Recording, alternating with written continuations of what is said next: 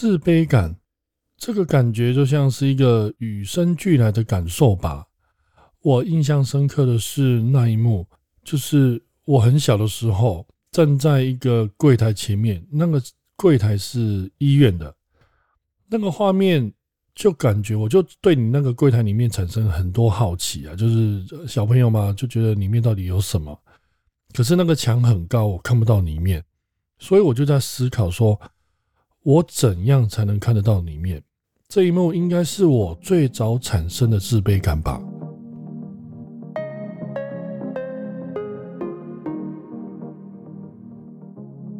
其实我从那一刻开始，我对自己的能力这件事情就产生了怀疑，因为我看不到里面嘛。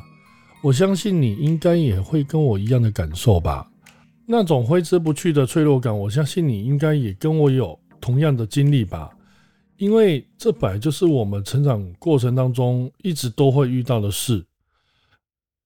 我们今天就来聊聊这件事吧，就是自卑感这件事情会存在我们生活当中。而且你会发现无时无刻哦，就算你假装不知道也没有用，因为这件事情一直都会存在，而且会影响到我们的情绪啊，或者是说我们在判断一件事情的过程当中的选项。那什么是自卑感？就像我刚刚提到的，当我们生命中遇到无法解决问题时，我们就会产生所谓的自卑感。在心理层面解释的话，只要我们有产生这样的念头、这样的感受，其实就算是了。自卑感只是在形容这个感受的名词，好让我们自己或者是我们在跟他人互动的过程当中，方便我们辨认我们是处于什么样的状态或者是心态而已啦。所以，拜托，下一次如果有听到人家跟你讲说你是不是有自卑感？不用太认真，也不用生气，因为他讲的并不是你有自卑感，真实的情况是你真正拥有的是自卑感情节。那为什么是自卑感情节，而不是自卑感？我晚点会跟你说明啊。其实现在还不是最重要的时刻，晚一点会跟你说。好，那我们先回到什么是自卑感。如果以阿德勒的论述啊，自卑感是好的。我把它转化成另外一个角度来解释啦，你应该会比较好理解。那就是刚刚也有提到的一件事：当我们遇到问题的时候，大脑会意识到这一个问题点。当然，这个问题感觉就像一台电脑接收到一个新的讯息，必须去解释这个问题或者是事件。当你发现自己或者是假设是电脑遇到这样的问题时，发现了。好像就我们自己过去的经验，或者就像电脑已存在的软体是无法解释的时候，这时你的大脑也会跟电脑一样产生类似的反应，那就是有错误的讯息。这个感觉有点卡卡的不舒服的感受，但是电脑的话就会跳出比较简单啊，就跳出错误的讯息，就是会噔噔噔噔，就一直噔噔叫。让你无法执行接下来你想要进行的动作。没错，这就是很简单的自卑感的感受。当然，也可以解释成某种负能量啊。所以我才会说，只要我们是有大脑的生物，都会有这样的感受。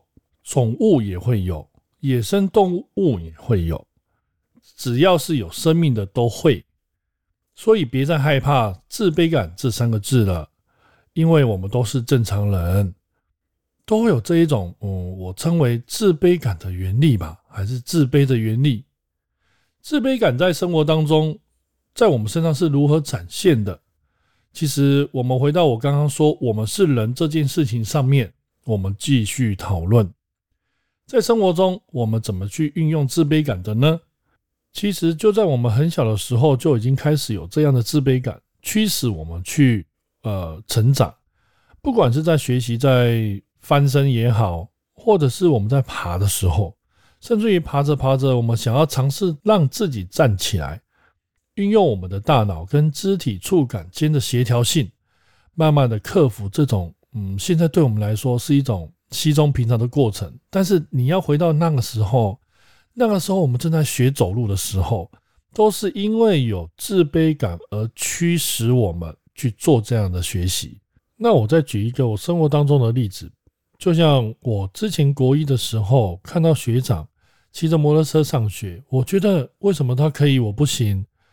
我的大脑就开始思考，思考怎么样我才可以跟他一样。我要如何才可以跟学长一样骑着摩托车上学？过程当中，我发现了无止境的问题等待我解决。比方，嗯，我没有钱买摩托车啊；方，我要跟我妈妈沟通啊；我要怎么让我家里面的人愿意让我骑摩托车上学？但是因为我透过学长的关系，刺激了我这个欲望。过程当中，因为我达不到，所以我内心有所谓的那种感觉，就很像自卑感了。进而我开始想要解决这些问题，达成我的目标，就是骑摩托车上学。接下来还有很多的问题需要我解决，比方说我还不会骑车，我产生的问题，这个问题就自卑感就是最小的状态，就很小。再比方说，我要怎么样弄到那一台摩托车，哦，就要跟我家里面好好的计划一下这个问题，我必须要用什么样的理由来达成？这些都是因为我产生了自卑感。这个例子就是用我的生活当中发生的事件去举例给你听。其实我们生活当中真的无时无刻都有自卑感这件事情发生，所以不用太担心。如果真的要把这个自卑感讲到最大的范例，那很简单啊，你环顾一下四周，这些都是我们人类因为自卑感而创造的啊。就像铁达尼号。撞到冰山之后，我们正常来讲，人类有可能会因为这件事情就不开始坐船吗？不可能嘛！我们人类不可能就不敢在海上开船的吧？反而越来越厉害，我们研究更好的船只运载我们环游世界。然后我们现在大家都觉得宾士汽车怎么样？哇，那是上流人士才会开的车啊！宾士当初在发明蒸汽车的时候被耻笑。如果因为当时的自卑感，他被打败了，那我们现在就没有宾士可以开了，你知道吗？当时他发明蒸汽车的时候，如果真的要跑在路上啊，时速只有六公里，跑得赢马车都要偷笑，而且很好玩。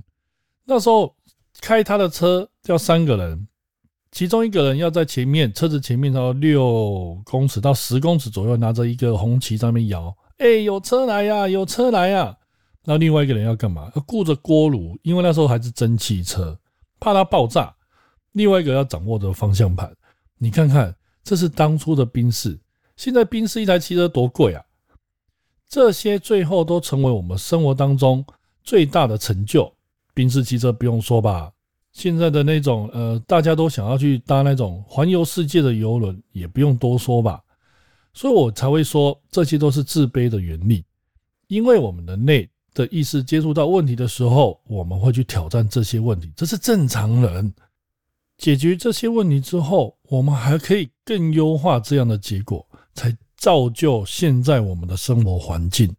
不管进化论也好，或者是呃生命的演化也好，不管是美好的一段婚姻从不好到变好，这些都是因为自卑感的关系，让这样的状态。今天比昨天更好，明天比今天更好。如果是在人跟人之间的关系的话，我们才有办法通往幸福的道路啊。更简单的说法就是，只要你遇见这个问题，你就会产生所谓的自卑感。当你愿意解决这些问题时，这个自卑感就会转换成你的动力。当你处理好并解决这些问题后，这个自卑感就会变成所谓的成就感。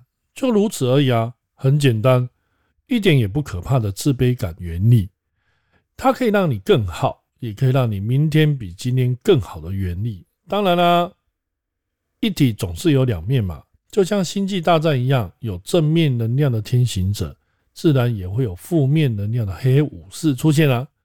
那黑武士是什么概念呢？其实就是我刚刚说的自卑感情节。那什么是自卑感情节？其实就像刚刚说的《星际大战》里面的黑武士，第一代的黑武士是因为他是被领养的小孩，所以套用我们今天要讨论的逻辑里面，他会因为想要得到一个家庭而努力，一开始是很顺利的过程跟学习，透过正面的能量学习，并且面临所谓的挑战。可惜在剧情的安排之下，最后他失去了这个机会，顿时他觉得自己的正能量好像无法挽救，甚至于挽回他心里面那一种最大的渴望。结果他接受另外一个内心的负能量，就是黑暗大帝在迷惑他，认为世界上有一种不可抗拒的能量可以帮助自己完成这个梦想。所以啊，结果他因为黑暗大帝的关系，成为第一代的黑武士。那第二代黑武士呢？同样的，我们把我刚刚先前说的那种逻辑套用下去，你猜猜看，他因为什么？而遇到自卑感情节了呢？若照剧情走的话，我觉得应该是在他想要成为绝地武士这件事情。因为当他遇见欧比王时，他发现自己是渺小的，他想要更更强、更强大、更厉害，并且证明自己，但却敌不过自己内心的那种自卑感情节，最后臣服了黑暗的原理。成为了第二代的黑武士。如果你还记得《星际大战》最后一集的时候，第二代黑武士他的内心是纠结的。为什么？因为他善的能量还存在。他不像第一代黑武士，是因为绝对的理由成为黑武士的。实际上，第二代黑武士是在自我成就感丧失的时候，黑暗大帝在这个时间点开始迷惑他，让他认为用这样的方式，暗黑的能量。可以最快拿到他想完成的目标，当然背后的意义就是要给自己的成就感。他们两个案例就大概可以解释生活当中自卑感情节是如何在生活中迷惑我们的。那我们现在回到自己身上，自卑感情节什么时候会出现？那它到底又是长什么样子？如果你的意识能量非常强的话，你会很容易就察觉到自卑感情节其实是在你自卑感产生之后会有的产物，也可以说是一种感受了。这时你会透过意识去做选择，什么意思？就是当你的意识遇到或察觉到某种问题产生的时候。你接下来这一个区块，就是你在选择往自卑感，或者是往自卑感情节这两个方向下去走。当然了，如果你可以先决定你的结果，而且接受接下来的那种挑战或者是困难的时候，你就会往哪里走？往成就感的这个方向，也就是你的目标或目的前进。但是如果这个时候你臣服于你内心的那种幻想啊、奢望啊，或者是期待，或者是借口的时候，你会发现哦，你就开始慢慢的偏向于哪里？你就会慢慢偏向于自卑感情节的方向前进。因为啊，你可能透过已发生的过去的经验，或者是认为自己办不到，选择逃避。在这个逃避的过程，会开始养活所有的负面感受。尤其是纠结感啊，甚至于会越来越痛苦啊，会告诉你身边的人，我就是没有办法摆脱这种感受啊。但又因为碍于当初的决定，前往的目标是成就感的目标，这时你就会开始找借口，开始跟自己说谎，开始这样的负面情绪会越来越重，你就会开始变成什么样？变成黑武士呢？最后你真的能用优越感？或者是所谓的优越感情节来面对你自己周遭的人群，只要有人发现你真实感受时，你就会用最快的方式毁灭对方，就算他是你最爱的人。那么在生活中，我们呢？你觉得自卑感情节对我们有什么帮助吗？如果第二代的黑武士当初选择的话，说真的，他应该会非常后悔杀了自己老爸爸。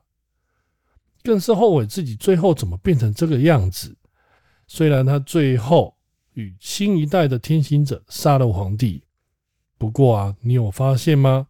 已经发生的事实就是已经无法挽回的。所以在生活中，我们必须要面对一个现实：当我们面临问题时，不只是要正面能量来帮助我们，也会有负能量在影响我们的决定。而要如何判别，那就是考验我们自己的意识里面的视角，是否能看到当我们做选择之后的目的地喽？更别说我们生活圈还有大量的资讯在迷惑我们。让我们去选择自卑感情节这一条道路。然后啊，还有一件事情要跟你分享，就是在社会化的过程当中，大环境如何摆弄我们的自卑感情节。可怕的自卑感情节，我也曾经被这个纠缠很久。尤其是在学校的生活，老师希望我们追求第一，但是这个过程中，自己只要一稍微不跟上脚步，你就会发现啊，就。落到本来前五名啊，落到最后面的后五名，这个过程当中陷入了非常大的纠结哦，开始怀疑了自己的人生是否真的符合老师或者家人的期待，同班同学中的竞争又让我觉得嗯非常无力感。慢慢的，我选择了呃之后就是现在解释的自卑感情节，也许这样的选择是我最好的避风港吧。尤其在退伍之后，进入了社会阶段，大环境就像一个无情的考场，肆无忌惮的挑战自己的能力。本来还自信满满的，怎样面对社会群众这个体系的挑战时，还蛮臭屁的。久而久之，呃，可是你也知道，被磨磨磨磨磨到最后，就怀疑人生了。虽然这个过程当中也尝过甜头啦，找到属于自己的成就感，但是你知道吗？接下来遇到的一连串的事实，什么事实？更残酷的，就是失业啊，失恋呢？更可能的是一连串的失败。你也许会跟我一样啊，开始会找到相关的资料的课程啊，看看是否能找到一些答案。上课的过程中，那种氛围哇，爽，那种感觉充满了热情，充满了活力。感觉好像有用不完的能量般的感受，就这样，我就活在那自以为是的泡泡里面，一天一天的经过。可惜啊，好景不长。当你梦醒时刻，泡泡破灭的那一瞬间，你就会发现，那不过就只是社会当中的一场骗局。最后，只因为我们迷恋那种感觉，可能害怕失去久违的快乐，完全舍不得放手，结果。啊，就是任人宰割，浪费了时间，浪费了精神。回过神来之后，才惊觉，为什么我们会迷恋那些激励课程或者什么潜能开发的课程呢？其实那些都只是我们遇到问题时，而我们选择的一个理所当然的借口，因为他们都说我们可以啊，我们可以认为我们已经可以了。呃，这边请问一下。课上的再多，我听完了课之后，我依旧是那样的生活。在本质上，我到底改变了什么？我真心搞不懂。当然啦，也有人通过这样的课程成功啊。你知道为什么吗？要做啊，这不是大大大大家都知道是什么？要执行啊。废话。那你天真的认为上完课之后就可以成功了吗？到了最后。还是一样要解决问题，透过成就感的原力驱动我们向前，这不就是源头？如果我们还是到最后啊，我们还是要走这一条路，那我们当初为什么还要逃避自己？不管透过任何形式或者是任何方式，最后我们还是成为，如果选错边的话，还是成为最新一代的黑武士啊！加油！我们真的不要成为黑武士，我们要一起成为绝地武士里面的天行者。我本来要哼那个主题曲啊，可是我哼不出来，我怕被揍。等一下你就退我订阅，那不就尴尬了吗？那我继续说。那我们要如何面对自卑感，而不要掉入自卑感情节呢？哦，其实我有几个方法跟你分享。第一个方法，设下一个清楚的人生方向。而且这个方向要屹立不摇哦，因为这个方向会时时刻刻提醒我们，当我们产生自卑感时，后面的那个选择就是关键。因为你选错边，哎，不好意思哦，你就去自卑感情节了。只要不符合这个大方向的决定，我们就不去。只要这个过程中发现困难时，我们情愿休息一下，也不要放弃自己。第二个方法是什么？所有的答案只有解决问题，那个才叫做答案。无法解决问题的答案，呃，你猜猜看是什么？嗯，老实说就是借口，不用怀疑，那就是借口，就只是假象。你大可现在不信啊，你过段时间之后再来听这一集分享，你会相信我跟你分享的内容。方法三，每天睡觉前，嗯，帮自己写下一段话，帮自己今天做一个简单的总结，好好把今天记录下来。这个整个过程当中会变成你生命当中的其中一个停损点，因为把这件事情做好之后，当你进入到明天，你会感谢自己，因为你知道昨天干了什么事，你今天可以比昨天更好。这个过程当中会产生一点点的成就感，慢慢的累积在自己身上。一段时间之后，你会发现自己非常非常厉害，因为你慢慢的成为一个非常棒的绝地武士。